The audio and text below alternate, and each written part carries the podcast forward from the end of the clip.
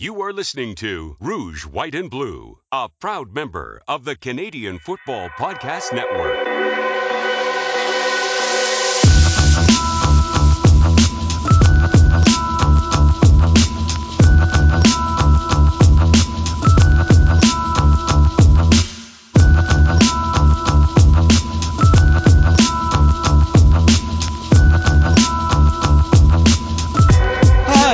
Welcome to the Rouge, White, and Blue CFL podcast. Let's call this one the CFL Free Agency Market Frenzy Edition.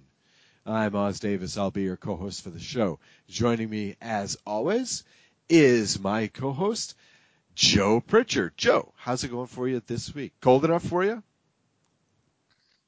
Uh, snowy enough for me. Okay. Uh, had the snowblower out, I don't know, four times in the last two days. That's fun. well, at least it's not like minus 40 or whatever it was, right? Last time we spoke. Yeah, I suppose there's a silver lining to that, isn't there? Uh, all right, then. Let's just introduce our guest, and a frequent, I guess we can say, guest on the show. He is the host of the Wood Cookie Sawcast. He is Rod Villagomez. Rod, how is it going for So, you? for my smoking jacket, by the way, I want that five timer jacket that they give on SNL. yeah, right. I've just joined one of the most exclusive clubs ever, the Five Timer Club. Uh, Tom Hanks. Tom Hanks did the whole bit on that. It was him and Paul Simon and Elliott Gould, and but there's there's many more members to the Five Timers Club on Saturday Night Live by now. However, there are a few members to the Five Timers Club on the Rouge, White, and Blue. Rod, we're glad to have you this evening, and uh, because we'd like to talk some free agency. Day one, day two of free agency is in the books in the CFL, and as a lot of people expected, a lot of movement. However, did we expect this kind of movement from the Edmonton Eskimos and the BC Lions, which have basically shaped their reshaped their entire offense and most of their defenses? Uh, Rod, initial impressions from CFL free agency 2019. Uh, I just I want to quit. That's that's my initial reaction right now. Why? Why? This is going to be great. As a Red Black fan. Well, okay. Okay, you guys You know? did get pillaged, especially by Yeah. the Eskimos. That is true. Because here's the thing. That is what's going to happen now. I mean, I can't change my, my podcast now because all the players that I liked over here are, are now wearing green of one sort. You yeah. got uh, Greg Ellingson, Servi, they're all wearing the Edmonton green, and now you got William Powell wearing Saskatchewan green. It's like Yep. I, I just, you know, the Wood Cookie Sawcast doesn't work in green and gold.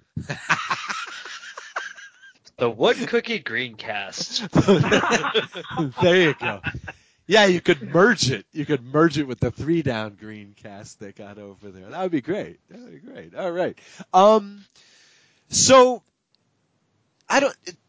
Can you see? Okay, what do you see for the Eskimos then with these guys? I mean, Uh, well, I, I tell you what I see initially is I see that you know Trevor Harris has his number one target, which is you know a, a good Yeah. thing for Edmonton because he, he doesn't have to you know and but he loses to, he may lose Derel Walker, uh, which is sad. But you know they're making so many moves, and you're right. It's fantasy football. I talked about it on my show just a little bit ago, where you know how in Madden now you can draft your ultimate team. You can just basically put everybody back in the pool and draft the team you want. That's what the Eskimos did this week, and it Yeah. or it's just it's insane. Well, it's not even like necessarily a dream team, I would say, because okay, here's here are the wide receivers they've signed of note. Uh, of course, they brought over Ellingson, like you just noticed. Uh, Kenny Shaw, who had been released by the Riders, okay, got with the Eskimos. Now I don't know how much we can expect out of Kenny, but you know he'll be there. Uh, Daniels came over from the Stamps, and Ricky Collins came over from BC Lions. Now it's not what struck me about uh, the Eskimos' action on day one, and to some extent the BC Lions on day one and two, is just that it was almost as though it was like a draft day. They had a list of the players that they knew were going to be available when they could get them, and just bam, bam, bam, bam, bam, got them. You know, not necessarily like the name players, not necessarily like getting into bidding wars, just, you know, getting those parts that they think they can use. Um, I should I should go to Joe. Joe, are are you as depressed now? What looked like um, a, a real opportunity for Winnipeg to move up just by dint of staying pat, and now all of a sudden you've got the reconstructed Eskimos and Lions to look at. Holy crap! Is the East going to be rocky this year? Ah, Seven and eleven. That was the other thing. That was the other thing. That was the other thing that hit me. How soon can we get the Schooners in here? These guys could be in the Grey Cup. the Schooners might win the East Right. this year. That's what I'm saying. That's what I'm saying. The Schooners could be in the Grey Cup in their first year. They could take out your Red Blacks record, Rod. I mean, with this East, I mean, I can't believe this. You know, my uh, my Alouettes, you know, they really rocked the uh, list here. Well, we got Taylor Loffler from you guys, so I did want to say thank you for that, Joe. But um, how how okay are you, Joe, with the Bombers really staying pat, pretty much? Well, they they showed their hand very early by re-signing all the players that they kind of wanted to keep. The exception being Brandon Alexander and Nic Demski re-signing on the honor right before the opening of free agency. Uh, but they did lose a few players of note. Uh, Sukh Chungh, uh, Right. Taylor Loffler, like you mentioned, mentioned Jovan Santos Knox and uh, Taylor Loffler, Loffler and Kevin Fogg. Uh, Yes, he was, Fogg also. And, yeah, yep. And then Ryan Lankford, I see just now or just very recently going over to Ottawa. Uh, so they did lose a few players, but I don't think there's a game, there's a showstopper in that mix. Uh, they knew that throwing a lot of money at at Big Hill is obviously going to limit your possibilities elsewhere, but they have two quarterbacks they trust. They have uh, the one thing they really could use is a top, top receiver, and it sounds like they're still trying to make a play for Derel Walker, even though most indications point him to, toward Toronto. Uh, that's not a done deal yet, as far as I know, and they did make one big splash with Willie Jefferson, uh, Yes. who seemed to enjoy his time on the on the um, investors group field uh, so much that not only did it take forever to score in the Banjo Bowl, but he said he liked it so much he's going to come back for a full season. yes, that was. I did note that. That was a nice signing by the Bombers. I did like that. Yeah, if you can't beat him, uh, sign him more or less.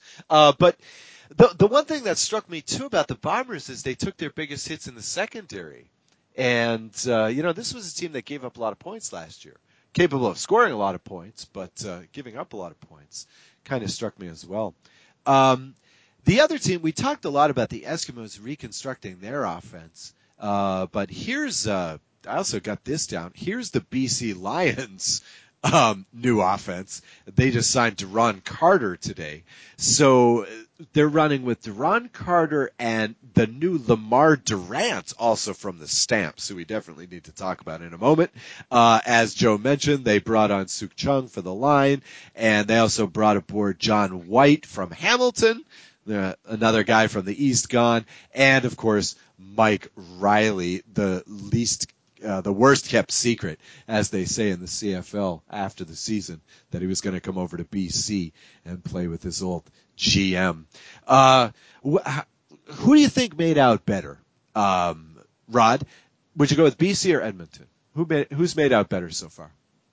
Well, I mean, I think the obvious answer there is BC. I mean, you bring a guy like Mike Reilly over to your team, and automatically that that quarterback situation just got a whole lot better. So much so Yeah. that it made room for Jonathan Jennings to defect to Ottawa. So, I mean, you want to talk about the coconut shells here? Uh, I, I think you automatically get that. Now, the fact that Duron Carter is there, I mean, everybody knows my stance on Duron Carter. Uh, but now, can he benefit from a guy like Mike Reilly? And if he can, listen, the guy can make plays. Okay, Yes. we can't off the field be damned. The guy can make plays. So if you get a guy like Mike Reilly throwing him the ball, uh, I, I mean, he had Ricky Ray, but it, Ricky Ray's not Mike Reilly. I mean, it's, No. it's apples to oranges. So I think Duron could benefit from having him as a leader on that team. And if Duron can get his stuff straight, uh, that could be a very, very powerful force coming out of the West. Well, I got to ask you this now, and try and be as unbiased as possible here. Where are you on the John Jennings uh, side of the fence? Because we've been mind boggled by this guy on the Rouge, White, and Blue for a couple of years now, week to week. He seems to be a different quarterback sometimes. Where are you on your new quarterback? And that's the thing. You're right. He's he's a different quarterback every time he steps out on the field. So I feel like I'm okay with this. Like I, hmm. if we lost Trevor Harris, but I okay. Let me backtrack. I hate that Trevor Harris is out the door. Absolutely do. But as a fan, you've got to put that in compartment, compartmentalize. Hmm. See, I'm so flustered I can't even get it out and, and move on. So with Jonathan Jennings, he's a mobile a mobile-ish quarterback and he's got the tools. Like he had a 5,000 yard season. We can't ignore that. I mean, the, the, potential is there. We just have to see it, and we have to see it more often. So I, he may have a better chance in Ottawa to get it done because he doesn't have that threat of Lulay looking over his shoulder. The best he's got yeah. is Dominique Davis looking at him saying, "I thought I was going to be the guy." So you know. he did that before too with uh, Travis Lulay. hey, Absolutely. I thought, hey, I thought I was supposed to be the guy. right. I like that. All right. So, uh, I realize that time has you on a short leash, Rod, but I got one other question for the both of you that I wanted to throw at you. We've talked a lot about some of the big name signings today, but in my opinion, and I'd like a agree or a disagree, in my opinion, the best signing of free agency so far has been Bo Levi Mitchell signing with the Calgary Stampeders. Joe, agree, disagree? Uh, I would completely agree.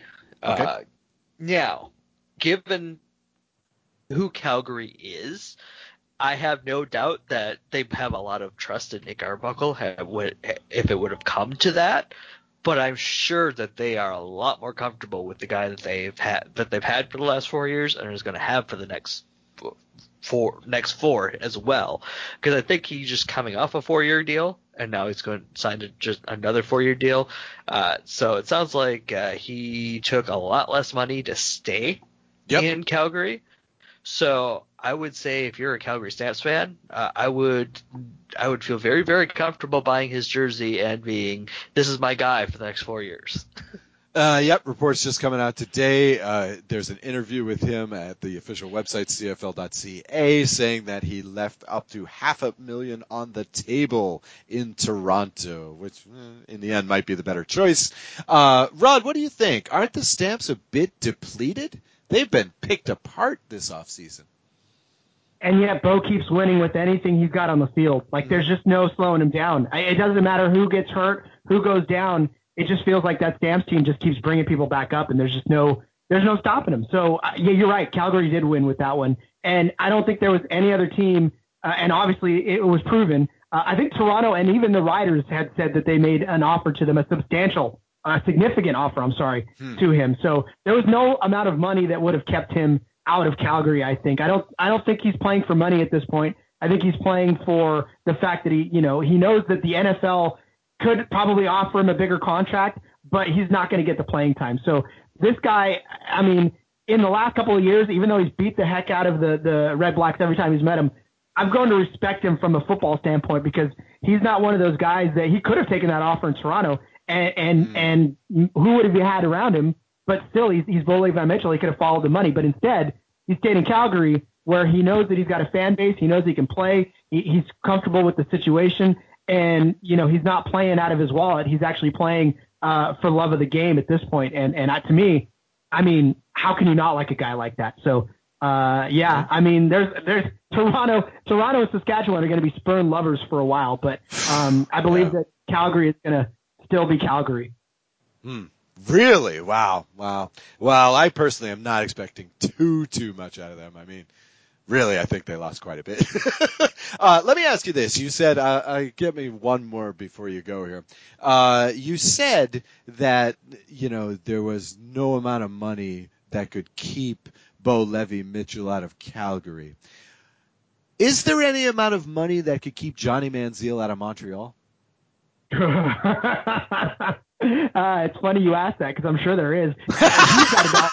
Thank fact, you. He, so much so that that's his signature symbol, right?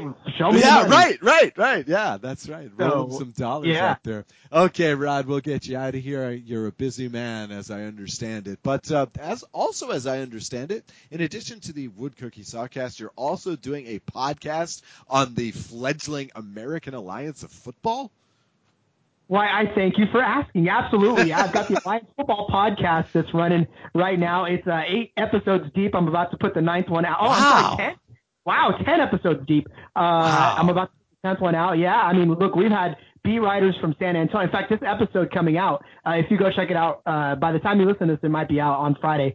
Um, I've got the beat writer from the uh, Salt Lake Stallions on, and I've got the beat writer from the San Antonio Commanders on. I've had a play-by-play announcer from the Orlando Apollos, the team president of the Orlando Apollos. This show has been an absolute blast to put together. Um, I've loved the community that's grown around this AAF. Uh, I, I can't stop talking about it, and it's great filler between NFL and and the CFL. so CFL, it yeah. just it lays perfectly in between those two seasons.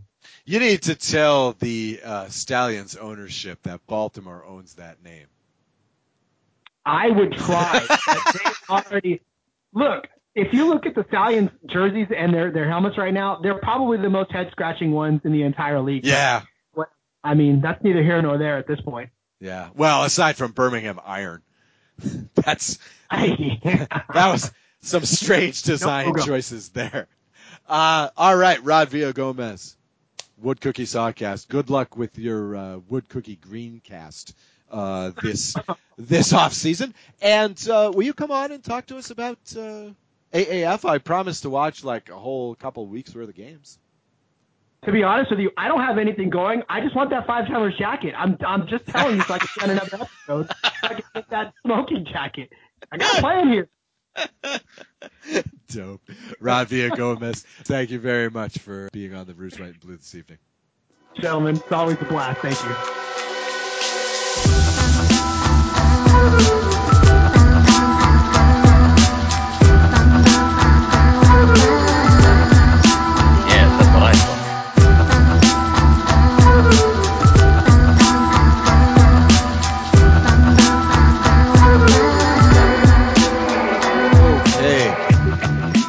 I did not even know that we had a five timers club.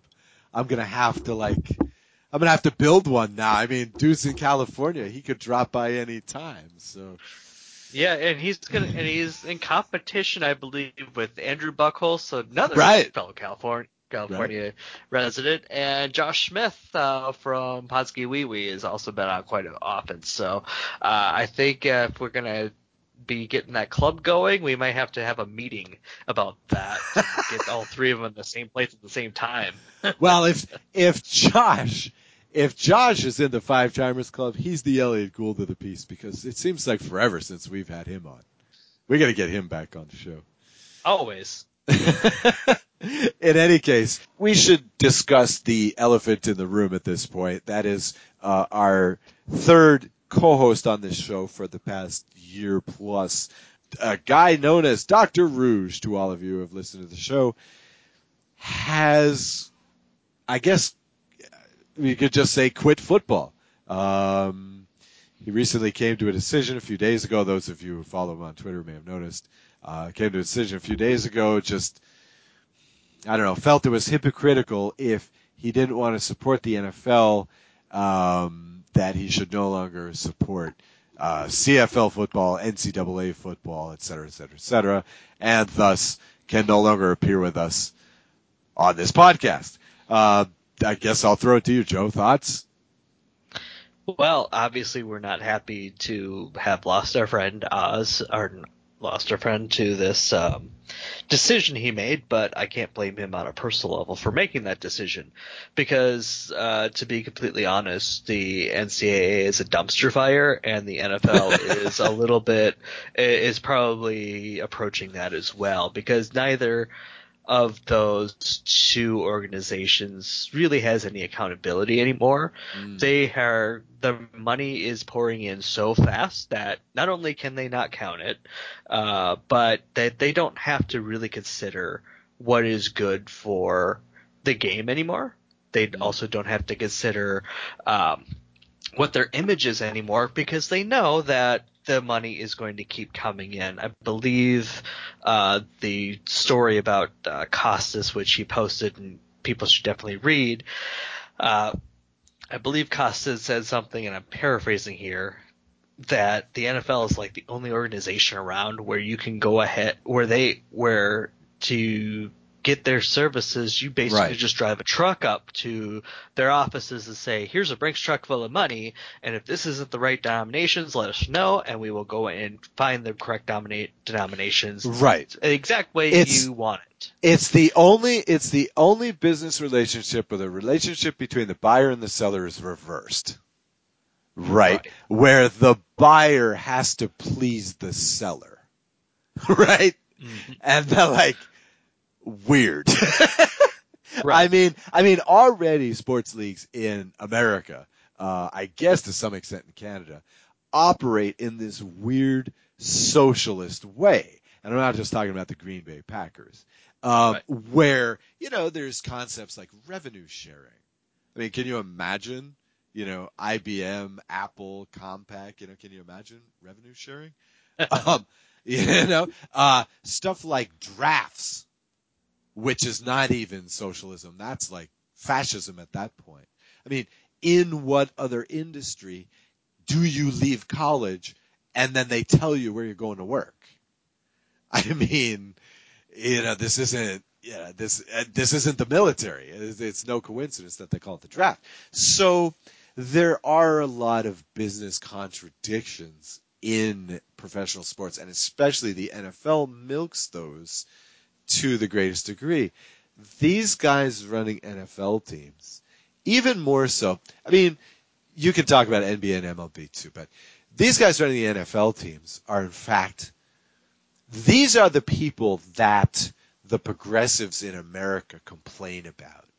These guys represent the 1%. These guys represent old money and exploitative money. I mean, I was just talking with somebody about this the other day. I mean, the owner of my team, the Rams, okay, is not only like one of the, I think he's the 30th richest person in the world or something like this. He runs the business which exploits the most workers in the U.S. and he draws the most sweatshop labor produced goods in the U.S. You know, so it's like, you know, what kind of people are these people? Now you can talk about the billionaires that run the NBA teams, but on the whole, well, not on the whole, but a lot of these guys were self-made.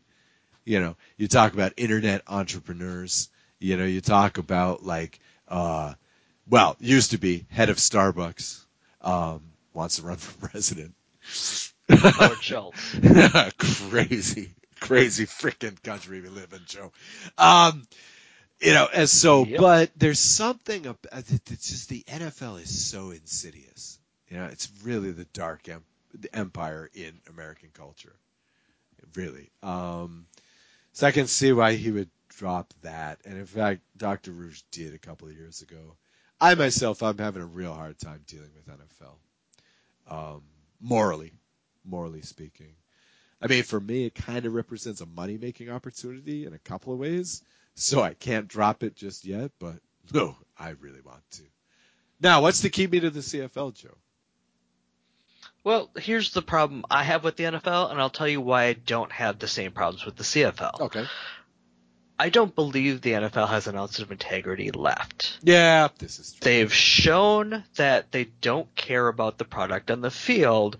Uh, remember back in 2012 when they locked out the officials? Sure. They went four weeks and only a Monday night disaster Yeah. on national TV caused them to change their minds over what has to be pennies for the league. Right. They were fighting with their officials for pennies. They decided that a small amount of a small amount of millions of dollars that was the difference between them and the officials was enough to let their product suffer for a month, which is a fourth of the season, Right. just be, just so they didn't have to come to the agreement that the officials association wanted. so they don't care about the integrity of the game on the field. They also don't have any integrity when they say when they first of all with the way the commissioner runs discipline. Uh, I believe the Tom Brady fiasco was just public relations disaster for them. And yet he kept going simply because it showed that he was the guy in charge. He had the power and not even the not even the Patriots, not even the great Tom Brady Right. were free from him from his power. Right. That was what that was all about. That Right. was basically him him pulling down his pants and whipping it out and showing everybody what he had. Well, he's uh, representing. he's representing. he's representing his constituency, right? Those thirty-two guys, and you know, like Right. they say, I mean, they've been saying this since Jim Bouton Ball Four. Okay, here's your pecking order on a sports team. Okay, owner, superstar player, right? That's Right. it. Three is star player, and then four is manager. Okay, when Tom Brady was beat down, that was, you know, owners uh, owners still rule, even over Brady, even over Mr. Mega Commercial Peyton Manning, and you know, ever, who else do you want to bring up? But then, but see, that's the thing. You talk about this. In the end, that was a four game suspension, okay, for some science fiction thing. Then, Right. on the other hand, you've got a kicker booted out of the league. then, on the other hand, you've got guys who smoke marijuana getting a one year suspension. You know, you've got Kareem Hunt, who's probably going to get back into the league. And you know. that's my next point. you know, Same year, 2014, I believe. The same. I think that's the same year as Deflategate. It all blurs together at this point. So if I'm wrong on that, I'm sorry. But first of all, you had Ray Rice getting suspended two games for domestic violence until they see the video, yeah, and then it becomes he. And then it becomes Ray Rice is the problem, and not that the NFL didn't do its due diligence.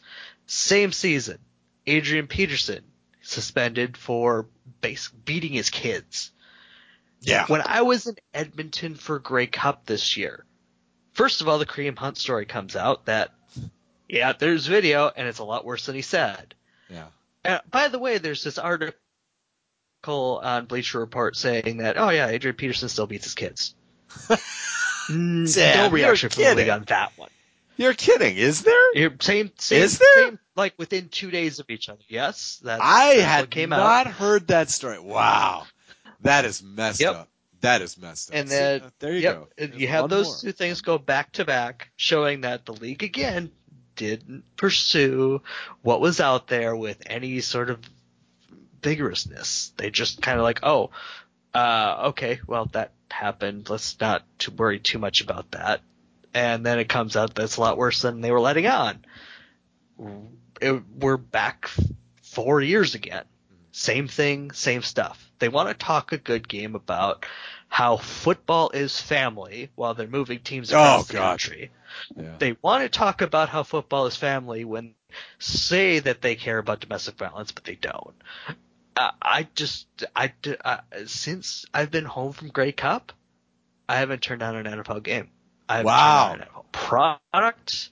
No kidding. I Not even the Super Bowl. When my wife had, no, my wife had a game on, and I, j- I pa- did not pay attention whatsoever. Wow. Wow. Huh. So I don't know. I'm not going to draw, you know, make any public huge pronouncements saying I'm done forever with it. But right now, it's not on the list of things I give a crap about. Wow. Huh. So I could see. Do you still play? Do you still play board game though? Well, yeah, but Okay. not with NFL. Not with NFL. Really? I should Not say- with yeah, NFL? and, Okay, and, wow. and I have cheated on the board game lately. I have pulled out the PC uh, to play games. Of too, course. because it's just time. The time is such Yep. a big difference. But Yep. I am not playing with NFL teams or players or what have you at this point. Wow. Just Wow. I Okay. don't All right. like the product anymore. But okay. But here's the thing. there's a there's a difference though Okay. between not liking who's showing you the product and not liking the product itself. Mhm, He he he our our doctor friend uses the fact that NBC the NFL didn't say a word about Bob Co- not many words about Bob Costas anyway. NBC was so scared of the NFL that they self-edited Bob Yeah. Costas Yeah. and told Yeah. him not to do what he was going to do. Yeah. Costas, who's the Brady of you know And broadcasting. wanted to the way. talk about violence in the game and the concussion issues. Yeah. The violence in the game has is always going to there's always going to be violence in the game. It's not as bad as it used to be. They have gone well, pretty much any league out there right now has gone to some measure to try to make the game safer. It's never going to be safe, but it's a lot better than it has been. We also have a lot more data on what it can do, and we also have a lot more data on how to try to avoid that. So going forward, it's going to be interesting to see where football goes. I do think it's starting to take some steps in the right direction, but is it enough? And I believe you have an opinion on that. Um, it may be. It may be. I don't. I, the only way it can survive, the only way that football, I think. Okay, look. Here, here's a conversation I was having with a friend the other day. Okay. Um, can you imagine? All right. Uh, a world in which there is no soccer. Of course not. Right. How about a world in which there is no baseball, or in America in which there is no baseball? Yeah, I mean, you'll always be playing it like California, New York, and Boston and Chicago and places like that, right? Okay. So baseball might shrink, but it'll still exist. Basketball, that's around for the next 200 years, right? I mean, it's, it's popular all over the world now. But can you imagine a world without football? And you can. That's the thing. It's easily imaginable. Look, in 1905, Teddy Roosevelt oversaw a panel to make football illegal. Not like college football, not like, you know, make it safer. To make it against the law to play foot. Okay, as far as I know, no other sport has gotten this treatment. you know, I mean, could you think of any circumstances in which it would be? Okay, so there is that. The but the other thing is that um, you know, it's I don't. The, the, can you solve the concussion problem? Even in that, in the wide-ranging study, in the big study of um, players' brains, uh, there's a lady that's uh, out of, I want to say Columbia, but uh, Columbia Medical School. That's that's still working on this stuff. And yeah, okay, in that study, famously, 99% of of brains from NFL players had had evidence of CTE, all but one. And then in the Canadian study, like 66% had it. Okay. So the fact that in the Canadian game you have the linemen a yard, set a yard off each other at the snap. Okay. That's going to reduce that. But jeez, is that enough? I mean, if I told you that secondhand smoke has a 66% chance of giving you uh, lung cancer, I mean, you'd make it illegal in public places, right? I mean, I, I just wonder if you can deregulate it enough. Um, I'd like to see a study on the brains of Arena League players. Because I think that's ultimately what you're going to have to do. It's going to have to be this kind of game where the object is to push the guy out of bounds, where you're passing on every play. You know, I, I, I, I, I that's the for me that's the only way I can see it. Don't you think? I mean, how, how they've got to quit the endless collisions, right? Because again, that's what that movie was about. That's what concussion was about. It's not about like Deacon Jones slapping you on the side of the head. It's about hitting that right guard 40 times a game and then 40 times a game and then the practices and then another game and like that. It's the repetitive uh, action that that does most of these guys in. So how can you do it except make it less contact? Yep, the game is going to have to evolve eventually, and I think it has been. Mm, the my question is, how fast does it go? Cause, I, yeah, cause, see, I just wonder we, if it's quick enough. We've come a long way from, obviously, we've come a long way from 1905, where there were well, yeah. helmets and yeah. you were literally trying to kill the guy with the ball. Right. We've come a long way from the NFL films era of the 60s and 70s, where the violence was glorified. Yeah. Uh, we still have, we still see viol- the violence be glorified as time goes on too, but you don't have John Facenda selling the violence and the brutality of the game as a selling point anymore. Well, yeah, we've seen that. We've seen that we- too in other sports. Right. so. We're seeing we're seeing it come we're seeing the game come from what it was to what it is now. Right. And over the course of the last 50 years, we're seeing a lot less of the padded practices. We're seeing a lot less of the um, the two a days in training camp where you're doing the 40 times and then the 40 times again later that day. Yeah, they're making that Uh, kind so- of stuff illegal at high schools and colleges now. They have to do that now in like states like Texas and California. Yeah. Which have to So mandate I, so I see the game. So I see the game going from one from one extreme toward another.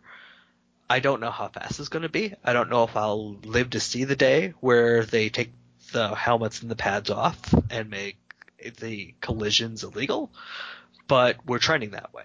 Yeah, I think that's the end result. Look, because look, you want to talk about violence in sports, all right? We were talking about this off the show, but this has always been my contention. Look at basically any contact sport, any ball sport, okay, from the 70s, and look at how violent it is. And I mean, I'm serious. This goes across to cricket, okay? You look at cricket, you look at baseball. I mean, the famous like Pete Rose, Ray Fosse thing is in that era right? The the big dust ups between the Yankees and the Red Sox are from that era. Okay? Even baseball is way more violent. Okay. But then let's compare football in the 70s to a couple of other sports. Hockey, okay? And Formula 1. Okay? In Formula 1 in the 70s, guys were dying like as a matter of course every year. Right? Because of, of lack of safety in the in the cockpits of these cars and whatnot, right? Okay, there's a very good film about this, by the way, called Rush, uh, directed by Ron Howard. In my opinion, Ron Howard's best film. But in any case, um, look what happened. Okay, in hockey, you mandated helmets. Okay, you mandated face masks for goalies. Like people need to be told that this is a good idea, right? You made that like necessary. Okay, you eliminated rules about checking, about like you know gratuitous violence. Okay, Formula One, same thing. By the 80s, you know, a fatal crash or even like a brutal crash was rarer and rarer all the time. Meanwhile, football. I mean, you know, I don't see the CTE issue improving. You, you know, they refuse to, to sufficiently advance the helmet design uh, for safety. Uh, Greg Easterbrook used to write this for years at, at E ESPN uh, in his column Tuesday Morning Quarterback, and before that at Salon. You know, these these technologies are there, but they're not implementing them. Stuff like that. You know, we say like we should, uh, we hope to see some improvement. We should have seen some by now. We should have seen some by now. You know, but again, I think this goes back to the whole corporate culture of football. You know, the the heavy, you know, fascistic slash socialistic slash capitalistic uh, situation they have at the top in the NFL. I think it all And goes back to that. And what you're saying then is since that, and this is a situation that could very well threaten their bottom line, but since their bottom line doesn't seem to be affected much by Yet, uh, it it yet, they're not making nearly they're not doing nearly enough is what you're Well, trying is it's what you're saying. it's gonna suck when. Okay, look, I've said this for a long time, and I don't really. I mean, we got to get out of here. I don't really want to end this podcast on a dark note, but so be it. Here's what's gonna happen. I am convinced this is what's gonna happen. Some dude is gonna die on the field in an NFL game. And millions of people are going to be watching it, and the next day the audience is going to be cut in half guarantee I, I am 1 million percent sure that this is going to happen. That this is the fate of the NFL. You have a lot more faith in the teeming millions than I do. Because Well, I think you'll lose you'll lose some people. You'll lose but- any of the casual fans. They'll all go, what's on basketball? Instantly. Mm. Well, you you brought up Formula One back in the seventies. You're still seeing you're still seeing uh, NASCAR has gotten a lot safer, oh yeah. but there's still there's still that kind of risk in NASCAR. oh yeah. and there's People still die. that kind of risk in car racing. So what's the difference between that kind of risk and the risk you're talking about, which is uh, which is a slower death, but you're talking about an instant death here. Uh, Because- in that case, because I think that there are sports, there are sports. Uh, hockey is one of them. Uh, NASCAR, Formula One are others where I think most of the fans are like above average devotees. In other words, there are fewer casual fans in those sports. But football is all about the average watcher, right? And I don't think the average watcher can put up with that. And here's another difference too. If somebody dies in, in Formula One or NASCAR, they're inside a little shell and you don't see it. Right? that might be your difference right there. you know, that's the thing. Nowadays, with these hyper advanced like shells that they sit in the cockpit that they sit in, the whole thing, the the worst case scenario is the whole thing gets ejected as one piece. You don't get the thing where the guy flies out of the friggin' car anymore. You know, um, so you know that's the that's the difference for me. Um, the crazy, So guess- the, the crazy thing for me is there are times at NASCAR when these cars go into the stands and people die, you know, which doesn't happen in other sports, you know, except European soccer, I guess. you know, But uh, just to summarize the last half hour or so, um, our buddy the doc has decided that the culture of football isn't what he wa- what he wants it to be, and he's done with the whole idea. And you're saying he definitely has a point to that idea. Yeah. I'm kind I'm a li- uh, I'm not showing as much agreement as I actually feel because I'm trying to bring out other um, I'm trying to bring out other sides of the story here too, but yeah. So he's given up on the entire thing because he just feels that the culture of football is uh, unsalvageable. We both have our issues with the people that run the run the leagues that have a ton of money. That kind of leaves that kind of leaves the question of how long is it going to be yeah. in your in your mind Oh, for for for for for the NFL? for your fandom and for Oh, and I for know. how the game progresses. I don't going know. Forward. I don't know. I'm going to stick it out this year for sure. Yeah. um, I like the CFL. fli- we're not flipping the switch to tomorrow, is what you're saying. No, I like the Okay. CFL. I, I, just mean, wanted to make sure that was clear. The CFL, the CFL to me is another example of something that Americans do, but Canadians do better.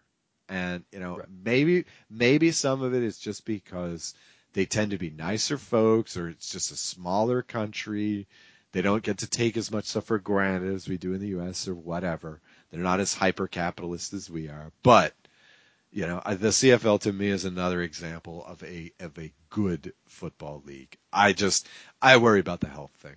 I really do. right. And I really do. I guess I guess my parting thought here, knowing that we're having to wrap up here, is that the difference in my mind between the CFL and the NFL, besides the obvious ones, the rules, the money involved, Yeah. is that I believe the CFL acts with integrity for the most part, Yeah. and I don't believe the NFL has that anymore. Yeah. If it ever did. Yeah. Yeah. That's kind it's kind of like we're talking about the president and the prime minister. Oh, but in any case, I'd like to thank Dr. Rouge personally for coming on to the show. Uh, he pretty much came on at my request uh, to join us here, and he really added a lot to the show. And, and yeah, we are of- definitely we are definitely definitely definitely gonna miss him. Yes. Anyone, any other Americans out there obsessed with the Rouge? Give us a give us a shout. in any case, uh, Joe, it was great talking to you again. We'll do this again sometime, probably in a couple of weeks. See if you can get Rod to come back on. I want I want to finish this AAF talk. Um, any thoughts besides what we just talked about? What are you doing for the Uh, next I- couple of weeks?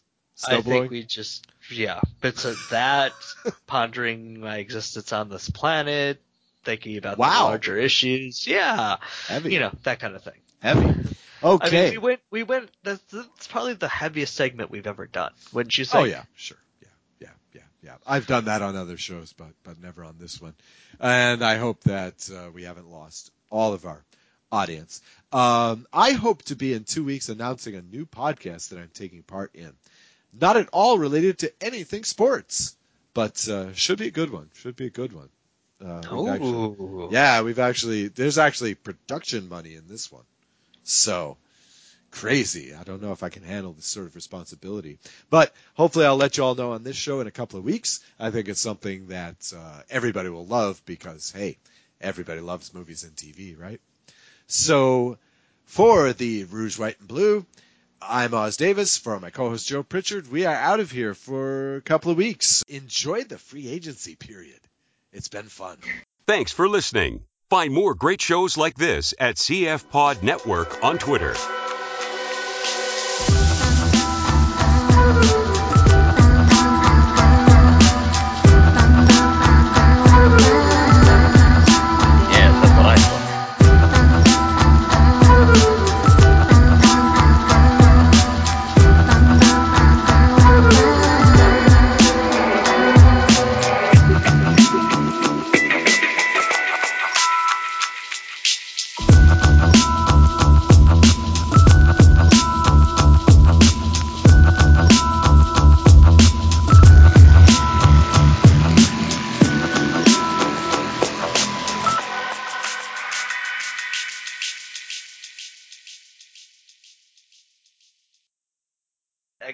Existential crisis. Existential crisis. Existential existential existential existential existential existential existential crisis.